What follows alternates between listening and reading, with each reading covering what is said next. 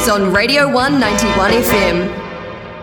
Tēnā koutou i tēnei ahi ahi. This is the news on Radio 1, Te Reo Irirangi Kotahi for Friday the 19th of March. Kōstanena tēnei. Last night at approximately 9:30 p.m., two people had a standoff outside Student Health, resulting in one individual in hospital for punching the Student Health window. A policeman at the scene spoke to a Radio 1 reporter, stating that the man who had shattered the glass suffered the worst injury he'd ever seen to his hand and arm. One man had been pacing outside the building before the argument erupted. After the man punched the window, both individuals fled the scene, leaving a visible blood trail. 20 minutes later, a man turned up to hospital with blood gushing from his fist, but denied his involvement in the crime. The street side window at Student Health was repaired soon after the breakage.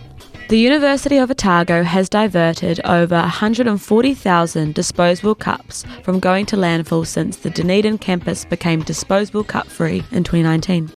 In 2019, there were 4,195 Lind Cup refills and 83,520 cups prevented from going to landfill.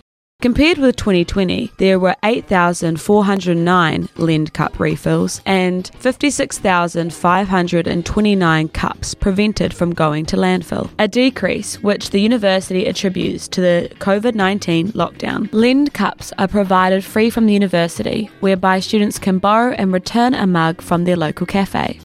The university declined to tell Radio 1 whether the reliance on either providing Lind mugs or customers bringing their own keep cups has affected their cafe's revenue. The policy was brought in to minimise the amount of rubbish the campus was putting into landfill, with the university's cafe company, University Union, also removing plastic cutlery and some plastic packaging from their storefronts. The Sustainability Office Engagement Coordinator, Jess Triscott, said in 2019 that the switch would help the uni reach its target of halving their waste to landfill by 2020. This year, the uni hopes to save even more cups. As a promotion, the merch store are selling the Uni Keep Cup with a free coffee for only $10, while stock lasts, so get in quick. Between 2013 and 2019, Antoinette Dupré, a 52 year old woman, stole $1 million from the Christchurch District Health Board to spend on personal luxuries. Dupré was sentenced last October to three years in jail for serious fraud charges. Yesterday, her name suppression appeal was abandoned by the High Court. Dupré's job involved invoicing and processing payments from patients not eligible for free healthcare in New Zealand. Instead of the payments channeling into the correct hospital bank account, Dupré placed total of $1,062,973 into her own account, using it for gambling purposes and lavish items. The Christchurch District Health Board acting chief executive, Dr. Andrew Brandt, stated he was extremely disappointed that false accounting had occurred. The board is working with insurance companies to solve the financial loss, making sure no patients are out of pocket.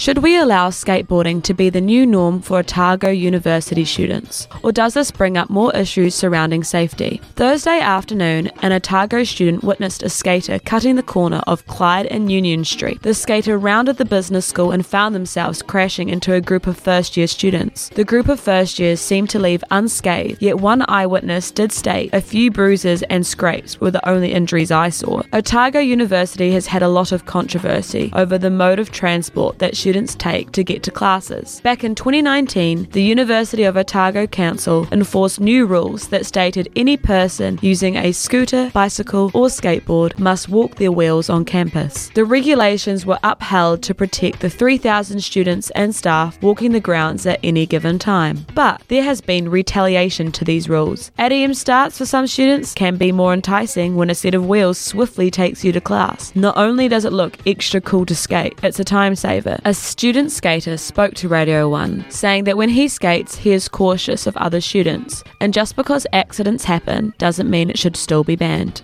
Now it is time for the weather. The Radio 191 FM weather.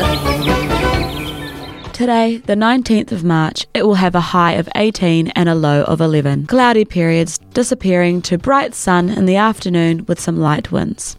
It's OUSA Flatting Week, and this is the Radio 1 Flat Tour, featuring one of North Dunedin's hidden gems every weekday right here on the Radio 1 News.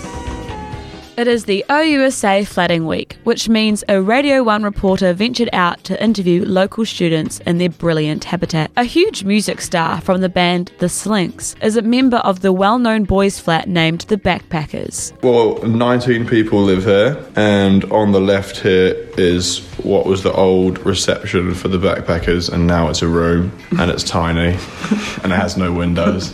The old school mansion houses 19 boys who pay a range of $130 to $240. So, the kitchen situation we have a big kitchen downstairs with two fridges, two ovens, eight stovetops, and then another smaller kitchen upstairs with another oven and a stovetop that doesn't work. The bathrooms are like proper communal backpacker bathrooms that still got the male and female signs on them. Six showers, I think, in total, and uh, six toilets as well. It's a lot. It's a lot. That's not all. There is a grand living area, the size of a basketball court. It has a stage area, game area, and a hoop at one end. The fun and friendly flat may smell a bit quirky sometimes, but it's like being in a small hall. It looks awesome, boys.